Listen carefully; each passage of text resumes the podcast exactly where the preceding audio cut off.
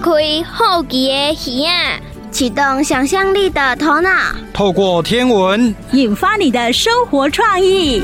欢迎收听《天文 No Idea》。大家好，我是碧莲姐姐，我是月亮姐姐，欢迎收听《天文 No Idea》。月亮姐姐，嗯哼，我发现呢，全世界有很多人都在关注 NASA 的阿提米斯计划。嗯哼。哎呀，可是呢，最近有一个讯息哦，是就是说可能要第三次终止试射了。嗯，怎么说呢？因为呢，最近美国这边呢有热带风暴搅局。嗯哼，这个热带风暴是台风吗？哎，在台湾我们叫台风，那美国就飓风。飓风。哦，那边佛罗里达州飓风来了。对，所以呢，阿提米斯计划稍微再延后了。哈，是。呃，发射呢，本来是说九月就要发射，是可是呢，现在因为有飓风来搅局，嗯、所以呢，预计要延到十月十七号，嗯、再看看有没有适合的机会哦。是。不过呢，月亮姐姐，嗯、台风来了，那这样子，阿提米斯他这个火箭的话，哎，不就很危险？会不会被台风吹倒？有这个可能性吗？呃，其实他们有询问过气象专业人员，嗯、那他们评估说这个火箭应该还承受得住。哦、对，可是其实 NASA 的这些科学家他们还是很担心说，呃，因为他们已经花了好几亿美金在制造这一艘火箭，嗯、所以最近的新闻是说还在讨论到底要不要把它先推回去，让它比较安全的地方这样子。哦，是、嗯、因为这个摔下来的话，东西急哎。对啊，因为我呃在二零一四年有带小孩去那边参观，嗯，那就是在佛罗里达州，嗯，我们也曾经目睹一次，就是真的发射火箭啊、呃，在那个卡纳维尔角，嗯、对，那真的是很震撼啊，嗯、对，那呃我们也有到过它的这些发射台，它那边有四十几个发射台，嗯，对，啊，它这个好像是在第三十九个发射台这样子，是是是，嗯、我觉得还是先拉回去好了。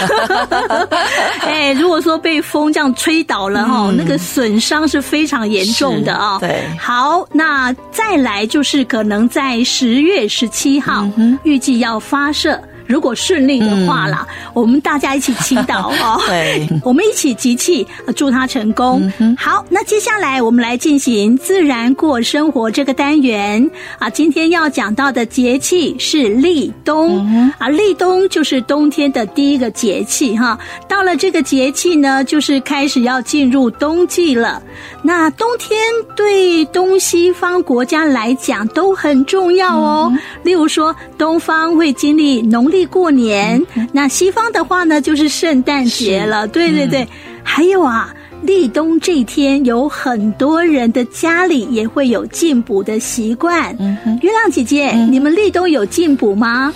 呃，我婆婆因为在台北，所以会有进补的习惯。嗯，那可是我们南部这边觉得还是很热，所以会等到冬至才进补。没错，在这个北部啊，立冬其实就开始吃补了，嗯、因为北部天气稍微冷一点，所以要提早啊来进补，然后让身体有那个能量，哎、嗯，有热量 来面对这个即将来临的寒冬哦。是呃，那你们补都吃什么？麻油鸡，麻油鸡，我真的很补，嗯，是 可以御寒。那到底呢，立冬还有什么样的风俗呢？我们现在就来听自然过生活。欢迎收听老妈的生活智慧，自然过生活。丫丫。最近越来越凉喽，日夜温差呢也越来越大，你自己要注意天气，出门要带个外套哦。哈，这样出门好麻烦哦，而且已经带了好多天了，又不一定穿得到。这种天气到底要维持到什么时候啊？不会麻烦啦，比起呢热到让人直冒汗的夏天，我倒是很喜欢这种天气呢。不用一直晒太阳，也不怕变黑啊。而且呢，幸好我们在台湾，冬天的时候呢还不至于冷到不行呢。为什么台湾这么特别啊？嗯，妈咪呢也觉得台湾很特别哦。我们呢这里是一座充满宝藏的岛屿。至于呢，为什么到了立冬呢，台湾还不觉得冷？其实是因为啊，我们所在的位置呢是在副热带和热带之间，所以呀、啊，你看看冬天来的时候呢，我们在平地会常常看到下雪吗？才没有呢，根本就没看过。我也好像我那种浪漫的下雪情景哦。嗯，妈咪也很喜欢。不过啊，我们呢，只能等到再冷一点的时候去山上碰碰运气喽，看看能不能看到美丽的雪景。想到冬天，我就好期待学校圣诞节交换礼物的活动，接着就是寒假过年的到来。期待大家团聚，满满都是快乐的感觉。没错，我也觉得冬天很令人快乐哦。因为呢，这个冬天呐、啊，是一整年的结尾，也就是说呢，大家终于可以好好的休息喽。就像古人说的：“冬，中也，物中藏也。”除了人类要休息，动物们呢也都要去冬眠喽。等到春天的来临，又是一个新的开始，万物呢又苏醒喽。那个时候就是我们很久之前说的春季里的惊蛰这个季节，对吗？没错，就是惊蛰这个节气。平常跟你说的，居然都还记得呢，真是太让我感动喽！妈咪，你也太瞧不起我了吧？我可是都有默默记住你对我说的事情，还立志当个节气小达人呢。因为同学们都不知道，只有我知道。他们也常常缠着我，要我多说一些小知识呢。哇，这真是太棒了！你还会跟同学分享这些知识啊？嗯，真以你为荣哎。那看来妈咪得再多说一点给你听哎。那。冬天这个季节呢，也是作物准备收割、收获满满的时候啊。那这些丰盛的成果呢，都代表着所有人在这一年做的努力得到了回报，而大家呢，也都会趁这个时候好好的庆祝一番哦，聚在一起呢，讨论这一年来大大小小的事情。这个气氛呐，真的就好像你说的，是满满的幸福和快乐呢。嗯，冬天真是一个好棒好棒的季节。光要想的就觉得好满足啊！而且一想到冷冷的天气，就想到好多好吃的东西，真是太幸福了。对呀，冬至到了，我们又有口福喽。所谓的立冬补冬补嘴空，这个在台湾立冬的这一天呢，有补冬的习俗，也就是要进补。这个古人们认为呢，人啊在工作一整年之后啊，体力耗尽，加上冬天寒冷，所以呢非常需要补充营养，恢复元气来抵抗寒冬。那到了现在呢，我们现代人呢也还是了延续了这项传统哦。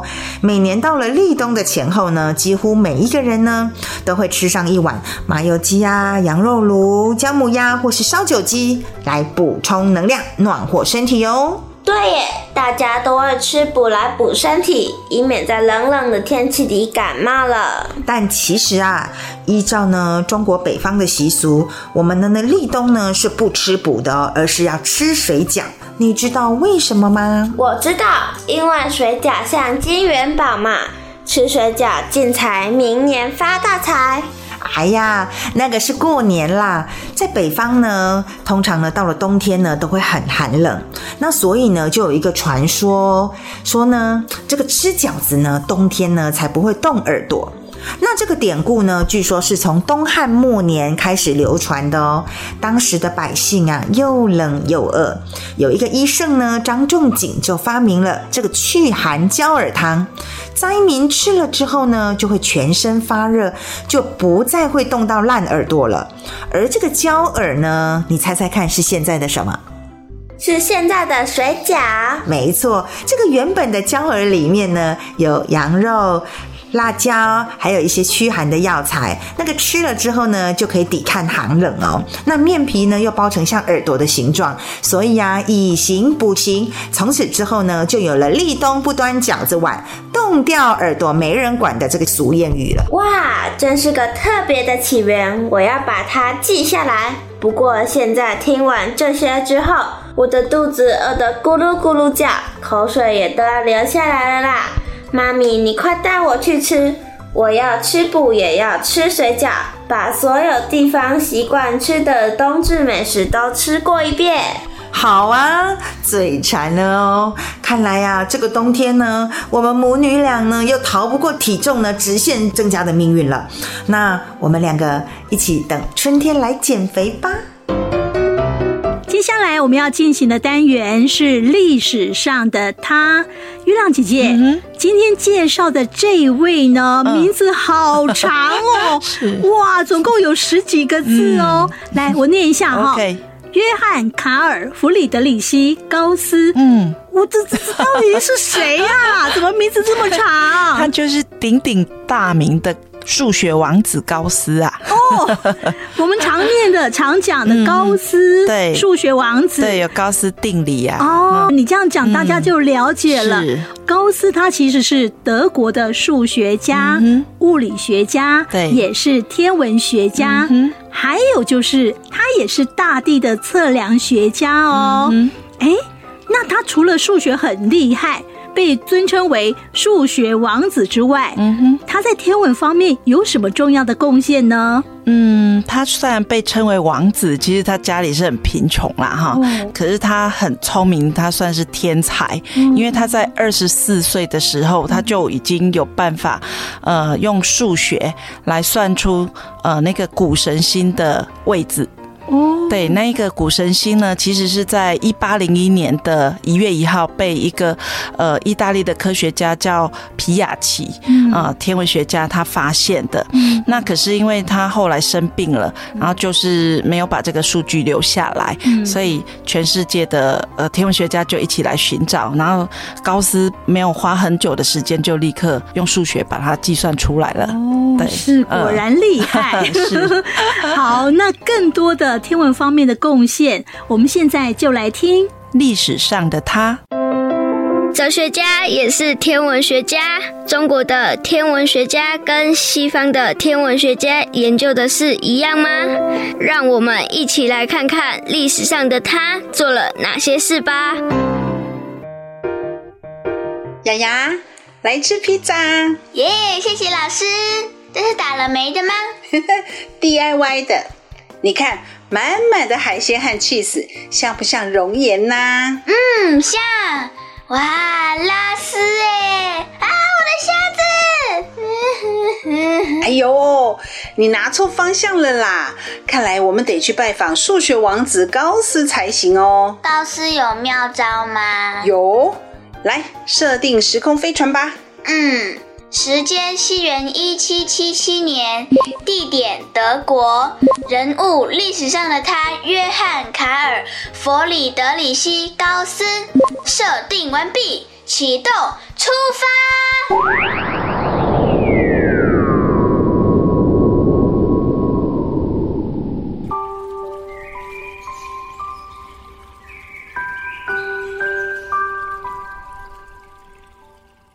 约翰·卡尔·弗里德里希·高斯，西元一七七七年出生，德国数学家、物理学家、天文学家和大地测量学家，享有“数学王子”的美称。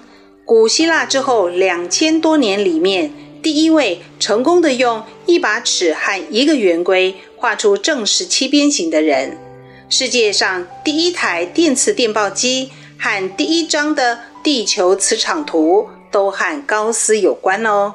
他也是哥廷根大学天文台的第一任台长，任期长达四十年。有一天，参观的来宾这样问助理：“地球和金星的距离有多远？”助理回答说：“哦，夫人，我无法告诉您。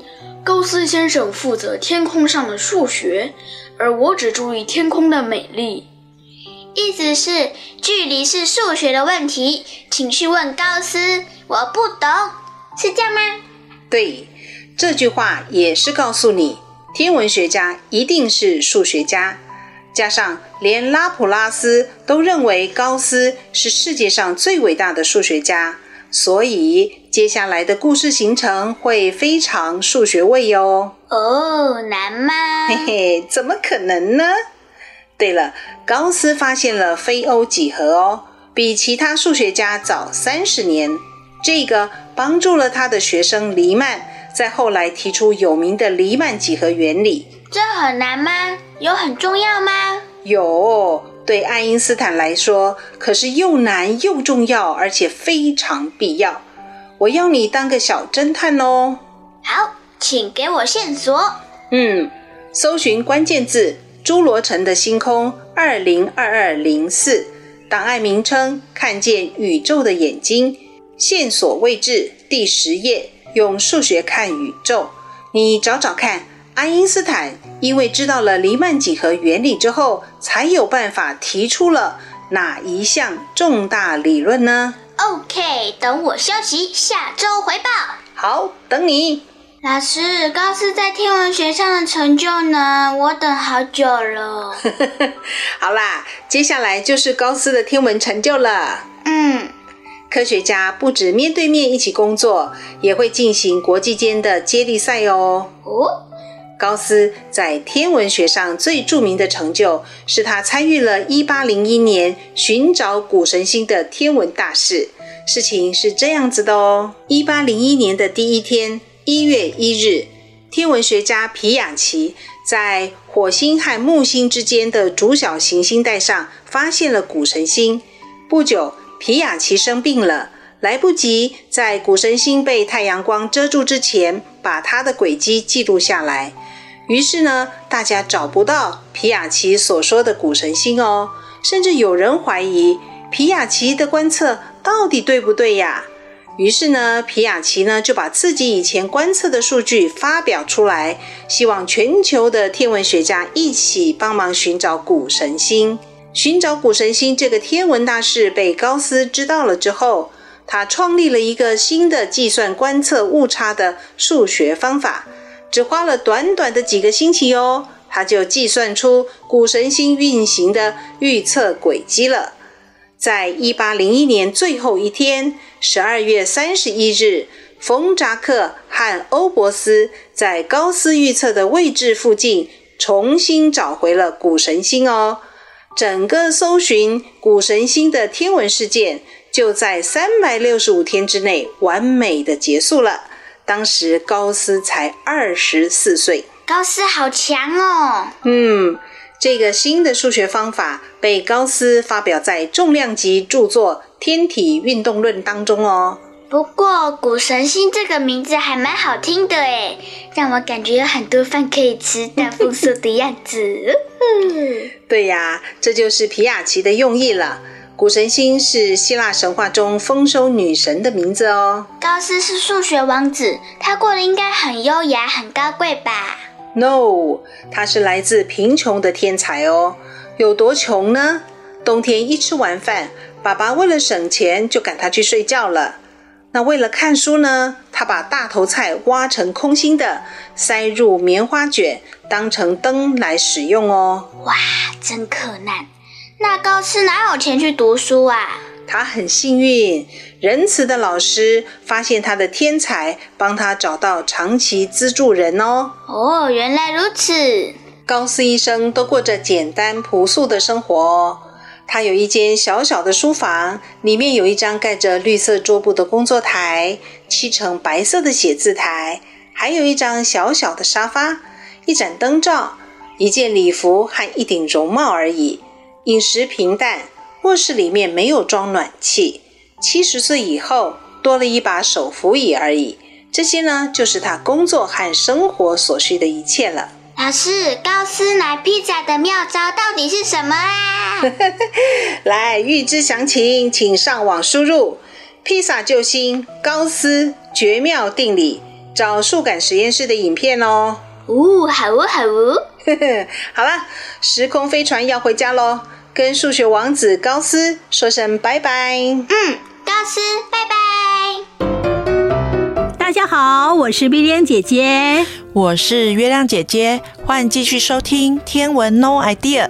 接下来我们要进行的单元是立干姆听鬼。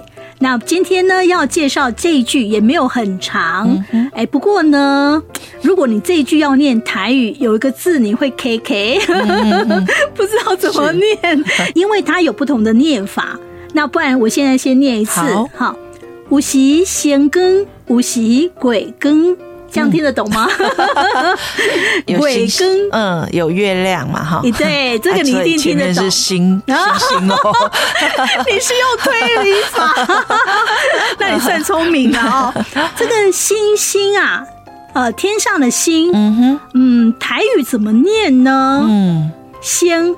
星，哎，阿维郎公，阿不是车吗？对，也应该是说，呃，读音啦，啊，文音啦，有点不太一样哈。好，五行星更这个意思就是说，有些时候，呃，是星星比较亮，五行鬼更。有些时候月亮比较亮，嗯哼，当然通常都是月亮比较亮，月明星稀啊，应该是在初一的时候啦。初一对啦，只有初一月亮先躲起来，对，没有看到月亮的时候，星星就亮了。好，那这句话好像它也是有意思，就是风水轮流转的意思啊。是，呃，有时候是月亮很亮没有错，但是有时候星星也会很亮，月亮不出来的时候。好，关于这句的意思，我们现在就来听。你敢有听过？古早人的智慧是啥物？智慧就藏伫咧俗语，俗语真济大道理，咱就豆豆啊听落去呀，听落去。你敢有听过？老爸问你哦，晚上的时候是月球比较亮，还是星星比较亮啊？为什么你会忽然问这个问题呀？因为自然老师教星星的时候有说，要观察星星，要避开光害。有时虽然避得开人为光害，却躲不过天然的光害。天然的光害，该不会就是你刚刚说到的月球吧？对啊，老师说满月的时候就不适合看星星，因为月球太亮了。会影响我们观察周遭的星星哦。难怪你一开始会问说，晚上时星星比较亮还是月球比较亮？那我先反问你，星星的亮和月球的亮分别是怎么来的？诶，这个我知道哦。星星会发亮，是因为星星属于恒星，会自己发光发热。月球是我们的卫星。月亮的光是因为反射了太阳的光，可是老爸，为什么明明就是星星自己能发光，却在月圆的时候亮度都会输给自己不会发光的月球啊？那我还是先问你好了，你知道太阳系有几个自己会发亮的恒星吗？太阳系，太阳系，应该就只有太阳一个是恒星吧？嗯哼。其他我们所认识的恒星，例如天狼星啊、织女星、牛郎星等等，它们都是来自太阳系之外的恒星哦。老爸，那除了太阳，离我们最近的恒星是哪一颗啊？嗯，根据呢科学家所发现的，目前发现到离我们最近的恒星是半人马座的碧邻星。天涯若比邻的比邻，距离我们呢大概只有四光年。不过我们必须借助望远镜才能看得到它，因为毗邻星是个红矮星，它的亮度弱，温度又低。老爸，那你该说说为什么月球明明是卫星，但月圆时却比恒星亮的原因了吧？那我们先来说说太阳好了，太阳。是太阳系唯一的恒星，所以白天时最亮，就连其他的星星在白天时都无法用肉眼看得到，所以晚上呢，其他的星星才有机会展现它们的光芒。不过呢，星星的光都离我们好几光年远，你可以想象一下哦，如果说我有一支呢超级亮的手电筒。可是呢，我在距离很远的地方照向你，你还会觉得手电筒很亮吗？哦，我知道了，星星离我们都很远，所以用肉眼看起来就只有一个亮亮的星点。可是月球是地球的卫星，就算月球只是反射太阳的光，但因为距离很近，我们反而会觉得满月比星星还要来得亮。甚至月球看起来还比星星来得大，是吗？是的，那这就牵涉到视星等和绝对星等的问题喽。什么是视星等？什么是绝对星等？视星等，是电视的视，它呢就是按照人类的肉眼目视所能看到的星星亮度来划分等级，是指星体在天空中的相对亮度，有一、二、三，一直到六等等，数字越大，星星越暗；数字越小，甚至到负数就越亮。那星星呢？六点五等星是我们人类肉眼所能看到的最暗的星光，这也和我们人类眼睛瞳孔的大小有关系哦。老爸，那以视星等来说，太阳是多少星等？满月又是多少星等呢？如果我们用视星等来看的话，太阳的视星等大约为负二十六点七。那满月时的月球，它的视星等能够达到负十三。那绝对星等呢？因为呢，视星等会因为恒星和地球的距离不同，而星等就会有所不同，所以呢，无法表示出恒星本身的发光强度。所以科学家为了公平起见，就把所有天体呢都放在同样的距离呢去比较。这个距离呢，选在了十秒差距的位置，也就是三十二点六光年。而一颗星体在这个位置的亮度，就是它的绝对星等。那照这样说起来，绝对星等才是一场公平的比赛。月球本身不会发光，就不用比喽。嗯，如果要用客观的科学角度来说，是没错了。不过古人呢，只能用肉眼来观察，就只能用视星等的角度来看待每个星体，甚至还转念成看待事情的态度呢。古人曾说呢：“五习星更，五时月庚。”这句话我知道哦。几时菇菜，几时仓？五时星庚，五时月庚，是在说人生在世。有生老病死，有悲欢离合，各种处境都不是我们能预料的。哎呦，公料北外呢？人的一生总是充满惊喜跟变化，都是很难预料的。人讲，伊人会变，变人会移。三十年河东，三十年河西，莫笑穷人穿破衣。老爸，伊人会变，变人会移，是在讲人的身材吗？字面上是在讲身材，没错。可是呢，实际是在说人的际遇。当日子过得好的时候，自然呢就会心宽体盘；当日子变得较艰辛的时候呢，就会变得比较营养不良而瘦弱一点。我觉得啊，有一首台语歌用来解释五时星庚、五时月庚，很贴切的哦。台语歌是哪一首啊？你有听过《宝岛歌王叶启田》吗？呃，我只听过五月天。诶，好吧，《宝岛歌王叶启田》离你的年代可能真的比较远。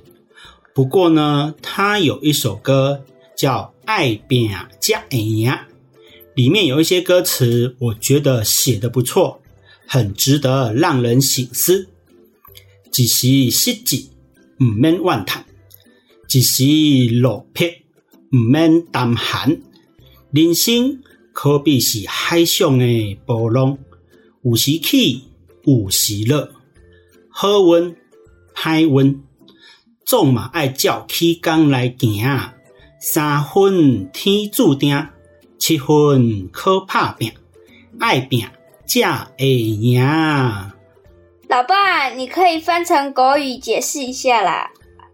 人生不如意事十常八九，不要因为一时的失败挫折而唉声叹气，怨天尤人，甚至灰心丧志。因为人生就像海浪一样，有起有落，所以呢，不管每天的运气是好还是坏，你都要按部就班，做好自己分内的事，要脚踏实地的努力，才会有所成就。爱迪生不是也说过，天才是一分的天分加上九十九分的努力。接下来我们要进行的单元是古人的星空。那今天呢，要讲的故事是巨蟹座的故事。哎，月亮姐姐，嗯、巨蟹座它是怎么观测呢？嗯哼。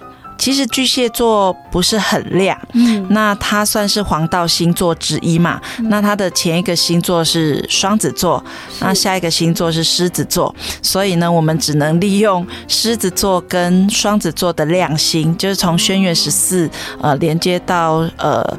北河二、北河三这一条线的中间，嗯、那一个区域就是巨蟹座哦。嗯、对，对，因为它本身不够亮，所以我们要借助旁边的星座来找到它。对，就像北极星不够亮，所以我们是要用北斗七星来找它的意思。哦，是。对。哎，不过这个季节看得到巨蟹座吗？嗯，应该在日出前是可以的。哦、嘿，那比较明显。在它的呃，我喜欢讲它的蟹黄的部分呢，它就是一坨疏散星团。嘿，那我们用小的那个双筒望远镜就可以看到，它算是梅西野天体编号 M 四十四，叫做鬼宿星团。有点恐怖，对，中国叫积尸气啊，对，然后西方也觉得这个是不祥的东西，好像是灵魂的出口那种感觉啊。怎么东方西方大家对他的那个印象都这么的不好？对呀，因为他巨蟹座就叫 Cancer 啊。啊，是哦。对啊。为什么会有这个名字呢？嗯，我是有听到一个说法说，呃，最早发现这个，呃，这个 M 四十四星团的是一个医生，嗯哼，然后因为他正在研究癌细胞，那那时候癌细胞也没有一个正式的名称，嗯、那他无意中就发现了这一团，觉得很像他研究的这一个癌细胞，所以他就把癌细胞叫做 cancer。哦，是这样子哦，嗯、哦，好，到底他会有什么样的故事呢？嗯、我们现在就来听。古人的星空，你听过哪些关于星空的故事呢？星星的故事不只有希腊神话哦。古人的星空，带您遨游全世界精彩的星空传说。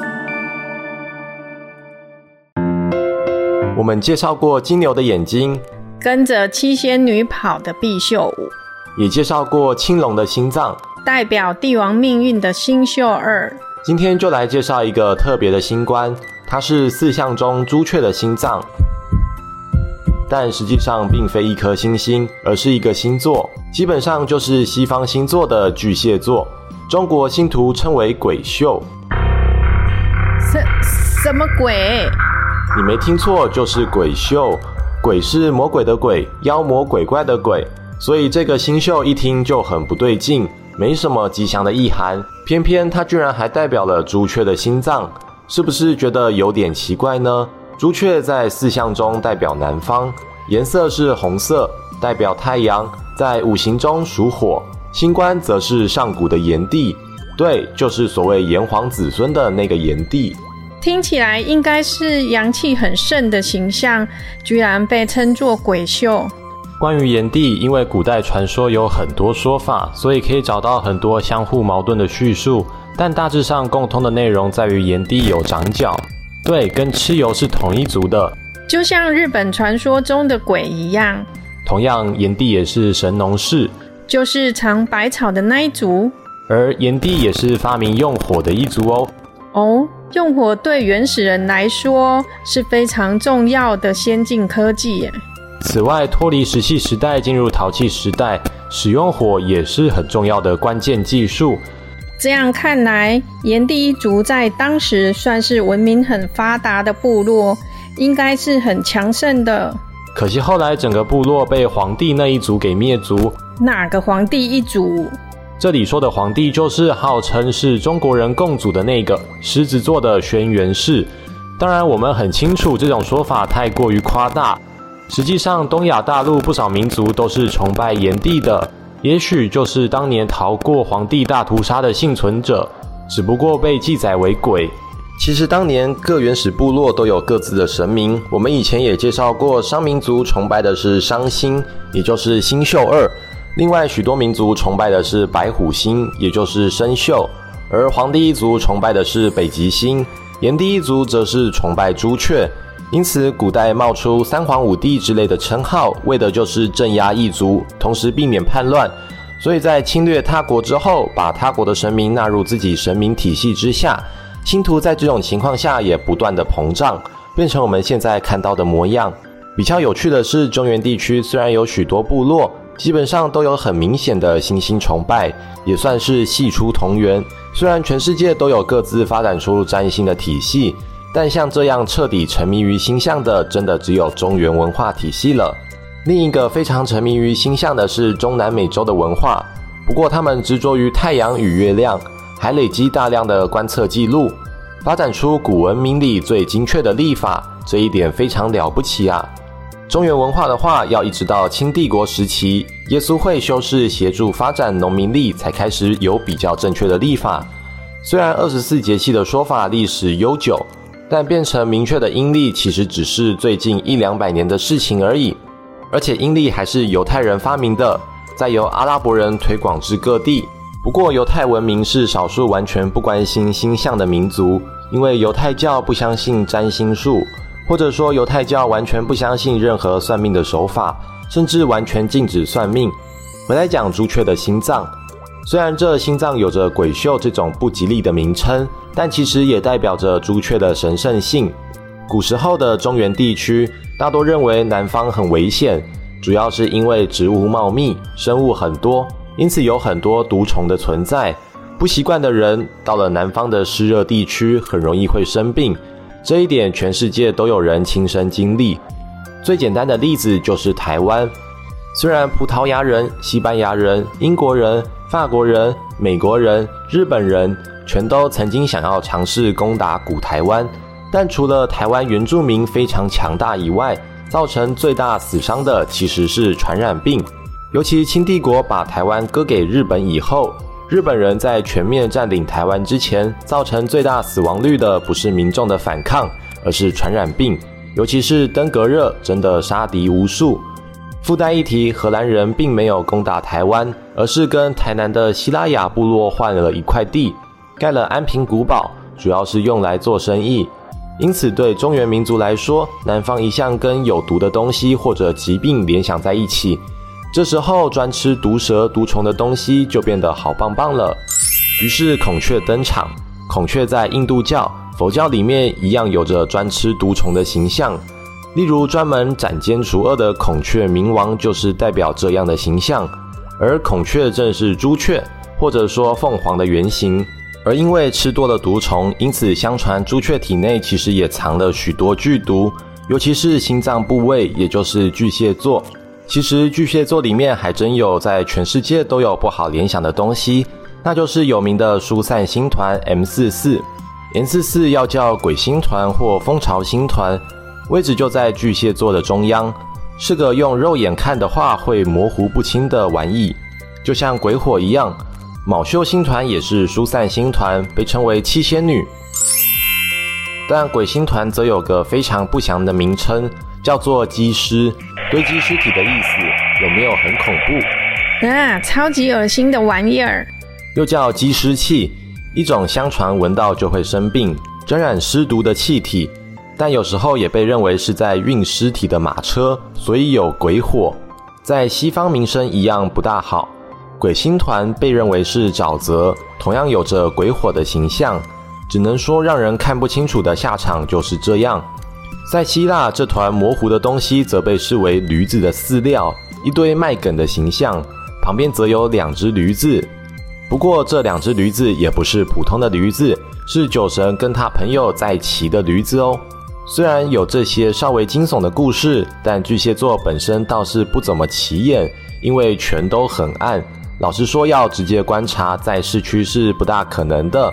这个不怎么起眼的星座，其实故事也很有喜感，因为它会成为星座，完全是一场意外。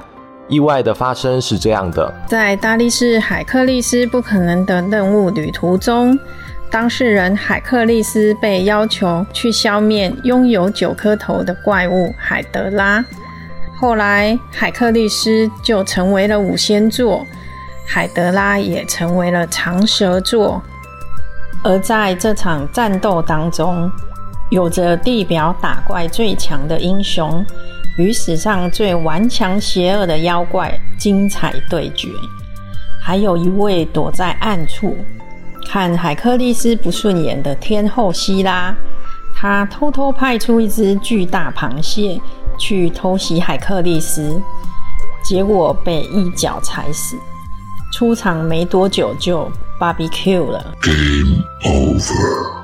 对，就这样一脚踩死螃蟹。同样是被派去当暗杀使者的天蝎座，至少还跟猎户座同归于尽。但巨蟹座直接被踩死，真的太悲哀了。于是希拉就吵着要宙斯把巨蟹升到天上去，而且还变成黄道十二宫之一。话说天上有不少星星都是宙斯为了安抚老婆大人而摆上去的啊！哇，又到节目的尾声了。今天在节目的尾声呢，我们要来分享我们听众朋友的回馈。嗯，啊、呃，因为呢，在每个礼拜我们都有有奖征答，那听众朋友呢，在线上填答的时候，也可以一些给节目的意见回馈哈。那我们收集了呃一些听众朋友他们的回馈意见，那我们在这边也来念一下，然后做一下答复哈。嗯，呃，我们有听众朋友呢，在线上有奖征答的地方呢，有填说，呃，请继续制作此类型的优质天文节目。哦，哎，月亮姐姐你很高兴，希望文化部继续给经费。好，那他并且还有说，很谢谢你们的努力，让大众有免费的学习资源。嗯。哇，这位听众朋友来行哎，很感谢这位朋友。他听得出来，我们是很认真在制作，对，所以他认为说，可不可以继续啊？像这样的优质的天文节目，可不可以继续制作下去？好，我们会努力的。嗯，好，是呃，我们的团队的确是非常的用心，大家也都很辛苦。是 啊，为了这个节目，很多人呢都是这样子日以继夜。对。对，找很多资料，对，还要去查证，对，还要查证，然后才敢这样子播出来哈。是我们也是真的是战战兢兢，那很感谢，就是也很感动，我们的听众朋友都能够感受到我们的用心。好，那另外的话呢，当然还有很多的听众朋友是写谢谢啦、赞啦，这个是很多啦哈。好，很棒的节目啦，很用心制作啦，啊，太感动了。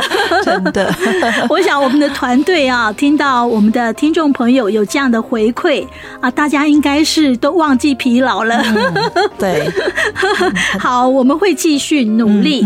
那听众朋友的肯定跟鼓励呢，就是我们前进的最好的动力啊！嗯、谢谢大家，谢谢大家。如果说有什么需要再改进的，也不用客气，好、嗯，可以给我们团队指点。那当然，如果你觉得你发现到，你感受到我们团团队的用心也可以写下来，好、嗯，大家互相勉励一下。嗯、好，谢谢大家。那今天呢，节目已经接近尾声，那我们在这边要提醒我们的听众朋友，像这样的优质的天文节目，听一次是不够的。嗯、是，或许呢，你也很想要推荐给我们的亲朋好友听。虽然说在广播电台上面啊，时间过了。好，可能这个节目就没有再听到。可是我们现在这个节目呢，有配合线上。例如说，呃，Yes 五二加一的 Podcast、嗯、哦，这边也可以听得到。对，还有呢，YouTube、嗯、对不对？对，朱若成的星空，对，这边也可以听得到。像我们放在 Podcast 或是说 YouTube 的这样的音档呢，其实都是放在那边，嗯、你可以随点随听，嗯、很方便，哦、很方便哈、嗯。希望大家可以多加的运用。好，我们节目今天进行到这里，那欢迎呢，明天同一时间继续收听。天文 No idea，再见，拜拜。文化部影视及流行音乐产业局补助直播。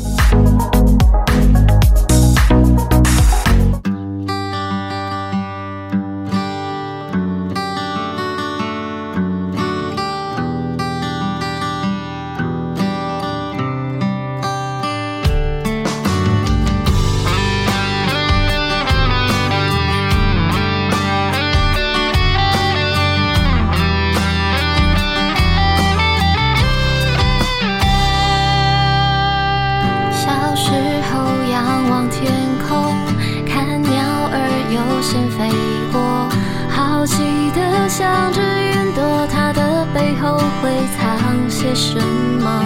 夜空中满天星斗，有一颗流星划过，我们背对着地球眺望，无限辽阔。